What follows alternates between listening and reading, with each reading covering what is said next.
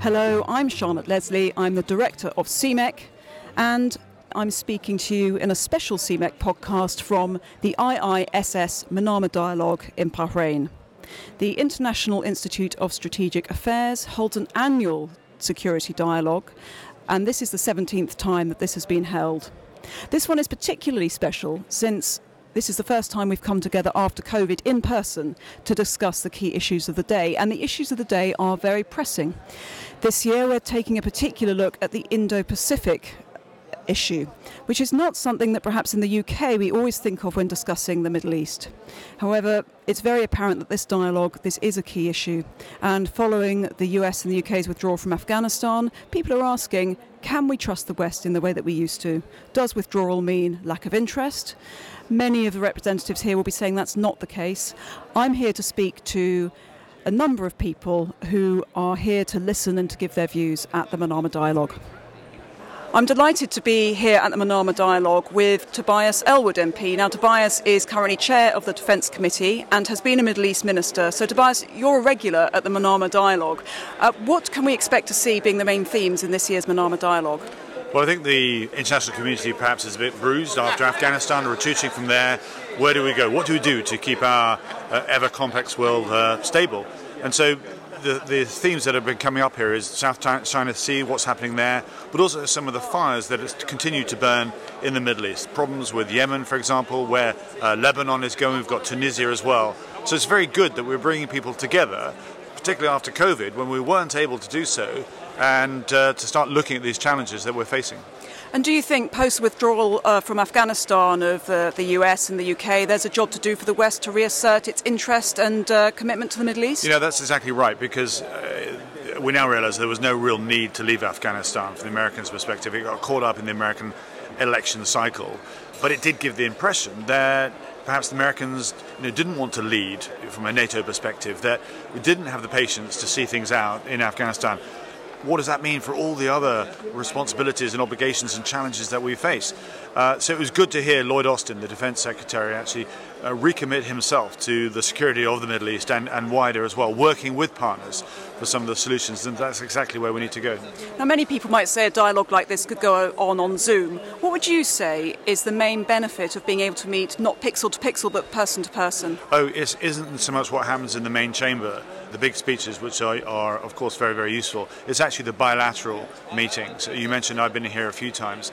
I've been able to catch up, you know, and, and relate and, and, and uh, share ideas. Also represent Britain, if you like, in a, a small uh, R representing to explain to them what's going on with British politics uh, and our commitment, the British commitment to want to uh, to participate. Uh, we have the reach, the uh, perhaps the the trust the engagement, the history uh, to be able to help shape the world to become a better place. We need to continue to do that. Tobias, thank you. I know you've got a lot of meetings to get to. Thanks so much for taking the time to speak to us. Thank you. Thank you. My name is Bari'a Alamuddin. I'm Lebanese British. I've been living in the UK for 42 years. I come to the Manama Dialogue since its inception. I, I think it's a good opportunity for me as a writer and journalist to meet people, to also be able to ask questions. And mind you, many times you don't learn a lot. But off the record and, and the side meetings are extremely, extremely valuable. And also, I do love Bahrain and its people. I was going to ask you, Baria, for those who have not been to the Manama Dialogue, what do you think is its key value? We, we live in a very divisive world. We live in a very polarized world, as you can see, in a dangerous world. And I think uh, uh, never in, in, the history of mankind there's been a, a, need for dialogue and for talking and for understanding each other. Uh, and this, this meeting gives the opportunity for many people coming from Asia, from uh, the, uh, England, from America, from the West at large, Europe, all Europe is here, also from the Middle East, specifically the Gulf countries, for them to meet and to talk. And, and as you see, always people standing together. Uh, people are not shy to introducing each other and, and, uh, and also to talk and understand. Uh, I find it extremely useful uh, as a journalist, but also as a human being to, to uh, add value to my knowledge and understanding of the others. Absolutely, and this year in particular, we've got quite an Indo Pacific leaning towards the, the focus of the dialogue, haven't we? Absolutely, we do, and I think it's extremely, again, very valuable. There is lots of turbulences in this region, as you know, and unfortunately, Iran, while it could be the best neighbor, uh, the best friend, it plays a very dangerous uh, role. It has rendered countries like Lebanon, Yemen, Iraq uh, almost as failed states. I mean, Lebanon is uh, just on the verge. Yemen is a failed state. Syria is a failed state. So anywhere you see Iran, uh, you see conflict, you see poverty, you see really militancy, and I think uh, you know the, the, these dialogues make us. Uh, pose questions from the leaders of the West, and, and it's a partnership. The world has to be based on partnerships. And I think, as we heard today in the morning, the American Defense Minister uh, very well put it this way America alone cannot do it. I wish and, uh, th- there was more partnership on the world stage, but this region needs all the partnership. And there is an openness, new openness, and understanding between this region and Asia at large. And before it was only America was the partner. Now there is openness. America, of course, and Europe uh, and Britain, Great Britain. Uh, nowadays there is more uh, leaning towards Asia, specifically China, Japan, etc. And I think this is useful. I think the world needs to work together, and, and I think this region should be advised uh, to be to have openness towards other powers. Can I ask you something, and you don't need to give a diplomatic answer?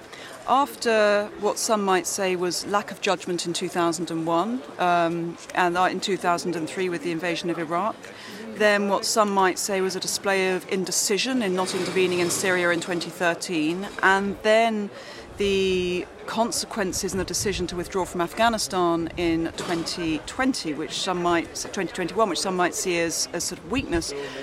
Why should people in the region still trust the West, to be devil's advocate? Yes. Well, I'm a journalist, so I'm not a diplomat, so I'm never diplomatic really if you read my columns. I don't think in my lifetime I've seen mistrust in America the way it is. And the reason why is many there is this feeling that, that it's America who's begging Iran to come to the table, begging Iran to behave, uh, begging, you, you know, if you like favors from Iran. It looks like from this region, it looks like Iran is the master and, and America is, is, is the, on the opposite side. I, grew up in an American school, went to the American University in Beirut, and I have full faith, I have family in the States. But unfortunately, I cannot at all say that I do trust everything the defense minister said this morning because on the ground it's not what it is. We see uh, Iran every single day almost interfering in America's uh, actions militarily. They hit them in, in Syria, they, they, they uh, contain ships in, in, in, the Hormuz Strait. They're really bad. They're, they're, as I said, what they do in, in Lebanon and, and Iraq and, and Syria and, and in Yemen. And, and if they can more, they, they try to interfere in Bahrain. Luckily, they, they, they couldn't and we don't see any decisive action coming from from the Americans, uh, which is unfortunate, and w- that's why people in this area don't really uh, trust trust the Americans. I do hope we are wrong because we need them. It's the natural alliance. It's the alliance that we all grew up with, uh, an alliance with the West. We feel we are more uh, gravitated towards the West more than Asia or China or, or any any other power let's see, they have to prove themselves. Uh, the Houthis hit Riyadh, they hit airports and, and Abha, they, and what did the Americans do, or the British, or anybody else? Nothing. just words, words, words. So you're saying there's a real need for, for the West to re-demonstrate its commitment through actually getting stuff done in the region as opposed to abstract nouns and words. Absolutely, they need to be more serious and they need to prove it. You see, I'm sure maybe you're like me, you receive so many statements coming from different, uh, and honestly, uh, blah blah blah. This is the, the the word now everybody uses. So it's not only the environment that's blah blah blah, but it's also the the, the politics. I, I'm sorry to say that. I would like to say something else, but it's not what we are living. Mm. Can we talk about Lebanon very briefly? Sure. You, are uh, sure. you're Lebanese, you're a Lebanon expert. Um, things are very difficult in Lebanon at the moment. Mm. For people who've not been to Lebanon recently, and it's not always in the news, can you, can you give us a description of what's going on and what the key challenges are and the dynamics at play? Lebanon is a country, I would say, if it did not exist, we should make it. It's a wonderful place where you have all sorts of ethnic people living there. Also, you have all sorts of religions there. And they the melange is beautiful and lovely, and it demonstrates what we want to see in the whole world. Unfortunately, since 1982, since the creation of Hezbollah, uh, and these are very powerful proxies, it's, it's really the diamond in in the, if you like, uh, in Iran for, for because they, they have demonstrated what they did with the Houthis, with the Hashd al-Sha'bi. They run the show for Iran uh, its actions, uh, uh, I must say evil actions in all these countries. So we have a country within a country before, but now we have one country which is the Hezbollah country. We have a very weak president and a son-in-law that runs his show for him. So you have the alliance between the Maronites and part of the Shias, not all Shias are Hezbollah. Increasingly, people are leaving the Hezbollah alliance simply because they are finding out it's not what it used to be. It was telling the Lebanese, we are here to defend you and to give to defend your dignity against Israel. We have seen that's not the case. Indeed, it's quite the opposite. So nobody believes in them that they're the party of, of Muqawami or, or anything like this. Quite the contrary. And of course, they engage in all sorts of drug related issues, on terrorism issues around the world. And I'm sorry that, that countries uh, in the West don't name them by name. So we have seen today the defense minister talk about ISIS and the evil of ISIS. I'm not sure Al Hashd al Sha'bi, PMU or PMF in Iraq are not as evil. They should engage in getting rid of the PMU, PMF, or Hezbollah in Lebanon, and Houthis, and, and also all the proxies, uh, all sorts of proxies in, in Syria, in the same manner, even more, because these are more numerous and, and they spread around. If we do not take stock very soon of all this, we are going to see countries fall one by one uh, to more poverty, to more despair, to more, and I, I must add, probably terrorism. It, it's what drives terrorism in, in these countries. It's when people feel the injustices and, and the indignities that the Lebanese are feeling every single day. I tell you, the Lebanese are fed up 40% of doctors have left the country, 33% of uh, nurses have left the country. Judges want to be teachers in the Gulf countries because they don't believe in the future. So we, we are emptying our country from its most valuable assets, and the country is being disintegrated from within thanks to Hezbollah. And Hezbollah doesn't care less. Its, its allegiance is not to the Lebanese state, they, they are Iranian first, and then maybe Lebanese maybe yes, maybe no. So it's a very serious situation. Uh, same, I should say, in Iraq. Uh, I am publishing a book very soon about uh, Iraq. It's called The Militia State, and it talks uh, about the origins of these militias and, and states very, very, very clearly uh, how Iran, uh, how Iran is, is making countries like Iraq disintegrate into absolute chaos. So, in a sense, you're saying that we, we are very aware of Sunni militia like ISIS and yes, Daesh, but we have a bit evil. of a blind spot on yes. Shia militia. Yes, ISIS is evil. You see, it's all coming from 9 11. Everybody thought, oh, it's those Sunnis. They have Daesh and they have Qaeda and they have. Well, these are evil. ISIS is evil. Al Qaeda is evil. But so are the Hashd al-Sha'bi, so are Hezbollah, so are the Houthis in Yemen, and so are all the proxies in, in Syria. It's difficult to name them, there are so many.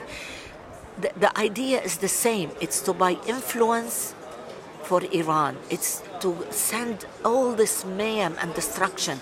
Iran, the Iranian regime doesn't care about its people, doesn't care if their people go hungry or, or if they're not educated or they die from COVID. Little do they care. Okay? There's no God in the world that tells you to do what Iran is doing in, in this part of the world. God is about goodness, it's not about evil.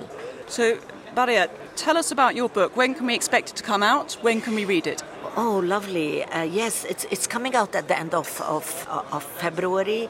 It's published by Gilgamesh and it's going to be launched at RUSI. And I, I have many other launch areas. I'm sure I'm going to have one in Bahrain, more than one in London, and uh, in, in, the Emirates, and, and other. I wish I could do it in Lebanon, but it's not happening. This is the first book of its kind. There has been many books about ISIS. There has been many, many books about different militias militias and about Hezbollah indeed, but not even one about, about uh, the militia state in, in Iraq, about the proxies in Iraq, and there's many of them. And remind us of the title? It's called Militia State. Look forward to reading it. Baria, thank you so very much. Thank you so much. Thank you for having me. Hi, my name is Roddy Drummond. I'm the British ambassador to Bahrain, and I've been here for just over two years. Roddy, we've just had, and I may call you Roddy, is that all you right? You may, of course. Thank you. We've just had um, at least a day and a half of extremely interesting time at the Manama Dialogue. Can you just outline what the relevance and the importance is of the Manama Dialogue taking place here in Bahrain with IISS, that's the International Institute for Strategic Studies, yep. for the UK? So IISS are, of course, very well respected UK-based organisation, but they are able here in Bahrain to bring people together from across the Middle East. And for this particular conference, the, there's a lot of themes of connections to Asia and how we should be thinking about regional security, not just for the Middle East per se and its sort of traditional issues, but how we should bring in some of the non-traditional issues, the linkages to further east. And that, of course, is very relevant to us in the UK and the British government, where we're thinking about the integrated review and, and, and how we do things differently over this next decade. For listeners who might not know what the integrated review is, can you just outline what that is? Sure. So that's about a year old uh, now, and that sets out what UK foreign security, defence, and development policy should be over this next uh, period, over the next uh, four years, I think it is, which tries to pull together all of the, the different objectives and lines of action across all bits of the government and brings in for the first time some of the, the new areas of uh, that they need to be paying attention to. So things like AI, things like cyber, things like space, things like uh, how we look at economic policy, climate change, uh, all those things, and how we how we should be dealing with these for the UK, how we engage with the world to get the best results.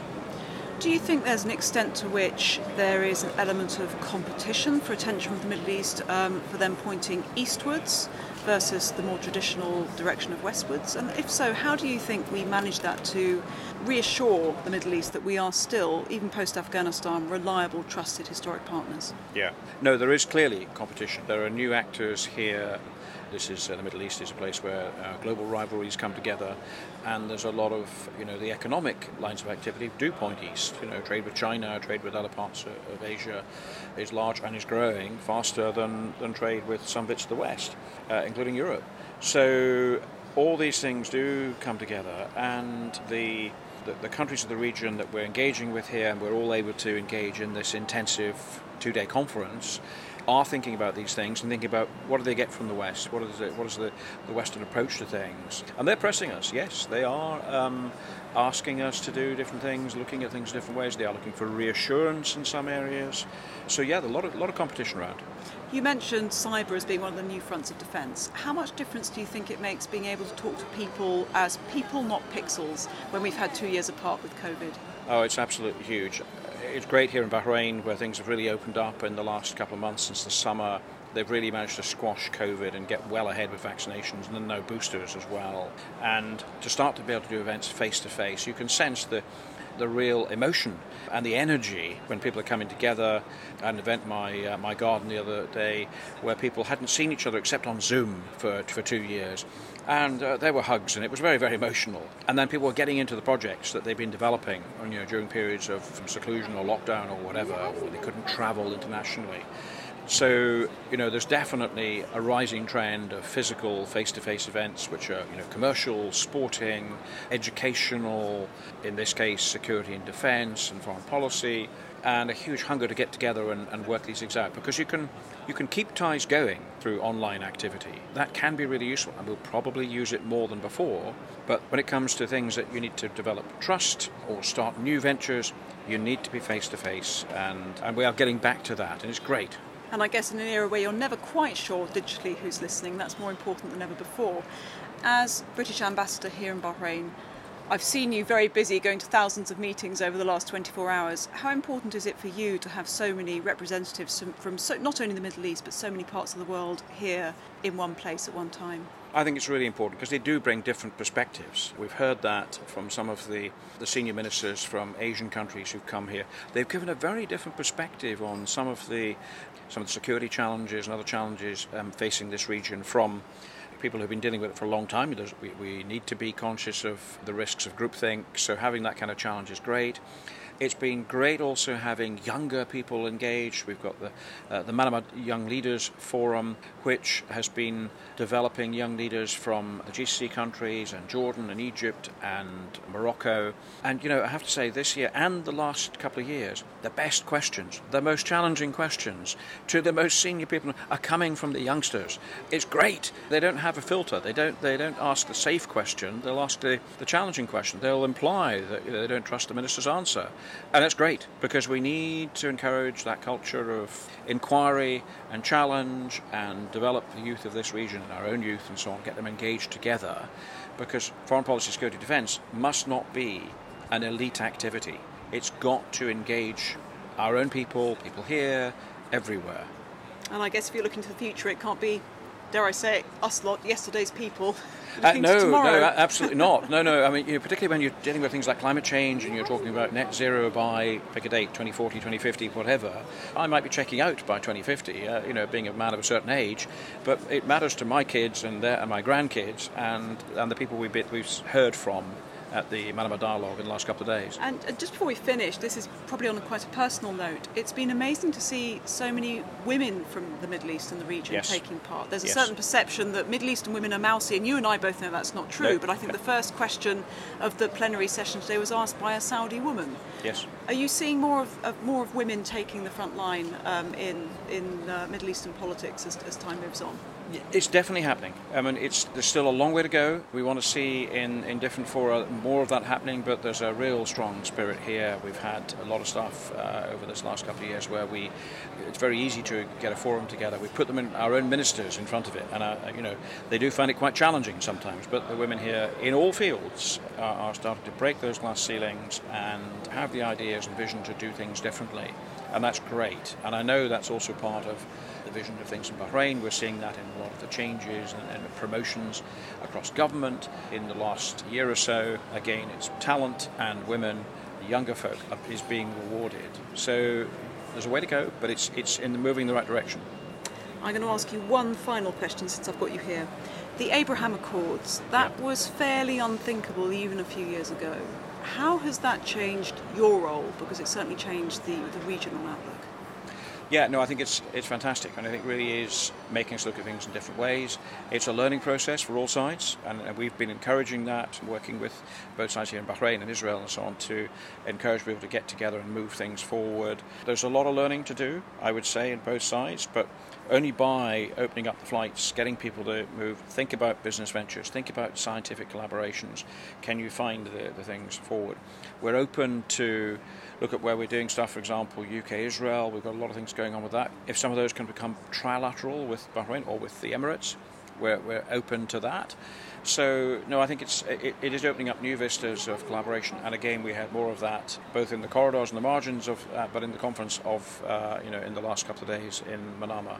So, uh, no, it's, uh, it's, it's really exciting. Roddy, thank, I know you're very, very busy. Thank you so much for spending the time to talk to us. Always welcome, Charlotte. Thank you very much. Thank you. I'm Mina Al-Oraibi. I'm the editor in chief of The National, and I'm based out of Abu Dhabi. Mina, thank you very much for joining us for the CMEC podcast. Um, you must have been to a lot of Manama dialogues. What do you think this, the 17th, is really about, and what's the context in which this dialogue takes place? Well, it's interesting because, of course, this is the first in person Manama dialogue after COVID 19 stopped most of us seeing each other. So there's a real sense of excitement of people just being able to meet face to face and also speak comfortably because most people are now nervous about having a phone call, phone call and talking about serious uh, security matters in case somebody else is listening in. So that's the most immediate impression you get. But secondly, and perhaps more importantly, this is the first high level security meeting in the region between ministers, diplomats, journalists, analysts after the US withdrawal from Afghanistan and the 15th of August debacle, frankly. And so it's a moment to reflect about what is the US thinking, what are its strategic priorities, and more widely, the West. And it's a moment also to listen from to listen to, sorry, uh, U.S. officials. This has now been year one of the Biden administration. So you've had the Secretary of Defense Lloyd Austin giving the the opening address uh, this morning, and it was interesting to hear what they were they were setting out as priorities, and he listed four threats. The first being the pandemic, the second being the climate crisis, the third being terrorism, and the fourth being Iran. And of course, Iran was the only country that was singled out because it does represent such a threat here. So it was interesting to hear that from the US at a time when, of course, you've also had the US envoy to Iran here, Rob Malley, who's spent quite a bit of time in the region recently. At first, he wasn't really coming to the region or engaging as much, but he's been engaging the region before the expected talks with the new Iranian administration. And so, my takeaway from Manama Dialogue this year is really to hear from the Americans. They're trying to reassure people, not only in the Gulf, but those who have strategic interests in the Gulf, that they are serious about the security of the Gulf. The message from all U.S. officials has been that President Biden will not allow Iran to have a nuclear weapon, but there is very little substance on how President Biden will stop Iran from getting that nuclear weapon. How much work do you think the US and the West more broadly has in rebuilding trust after what I think most people would describe as the August 15th debacle? The US and more widely the West have a lot of work to do to try to rebuild trust. And it's not just trust in terms of sentiment, it's also the idea of competence there is a sense of huge incompetence, frankly, from uh, the US and more widely the West in seeing how quickly everything unraveled in Afghanistan on a policy decision that was made you know, over a year ago. So it's no surprise that the policy decision was made, but it was how it was actually implemented. And that is going to take a lot of work and it will take a lot more than statements. I mean, we weren't even hearing statements of reassurance until recently. Now you've got the statements, but the statements alone won't cut it. Do you think that one of the benefits of a dialogue like this is that in formal diplomatic situations, often a sense of politeness and formal diplomacy masks the truth of what people are actually thinking about what's going on and criticisms that they might have that can be better expressed in informal one to ones in a dialogue like this? the strength of the dialogue is that it has informal settings and that people can meet after you know the formal sessions and, and on the sidelines and so forth but also that it's not just the foreign ministers or the defense ministers or the intelligence chiefs you've also got diplomats, journalists, analysts, people who influence the thinking, who can communicate it, but can also give some of the context to wider circles, which is what makes the Manama Dialogue quite unique. It's very focused on the security dynamic, but it doesn't just bring uh, the top level officials together, it brings a, a slightly wider circle of people to try to hammer out new ideas, new approaches, and that is something that we couldn't do over Zoom during the pandemic. So that's definitely one of the strengths of being able to do this in person also. And if you had an audience with Western policymakers um, through this podcast, mm. what would you say are the key elements of rebuilding relationships and rebuilding trust in a post Afghanistan world? I would say first is understand the ramifications of what happened in Afghanistan and the fact that it comes after a number of other missteps and mistakes in the region. So it was the trust deficit was already there, and now it's really it's really ramped up. So that's the first is to, to appreciate the seriousness of the situation. The second is that the West needs to communicate what its interests actually are because there's a lack of clarity of what the priority is. If suddenly we had the United States find that the Taliban are people they can actually work with, communicate with, negotiate with, what does that mean about others in the region that have actually, you know, picked up arms, have worked hard to destabilize nation states and everything? What are Western interests today? So I think that, you know, define them and articulate them properly. And then third is actually take steps and measures to show that you are committed to the security of the region. And it can't just be oh, we'll send, you know, a few officials to speak and then they leave two, three days later. There has to be actual investment, physical presence, um, and understand what are those elements that are destabilizing the region, and most importantly, the proliferation of weapons, but also militias. And that is the biggest concern in the region today Iranian backed militias, be it in Yemen, Iraq, Lebanon, Syria, and that to show that that is an equal concern, if not more, than the nuclear proliferation issue. Mina Al-Oraibi, thank you very much indeed. Thanks for having me.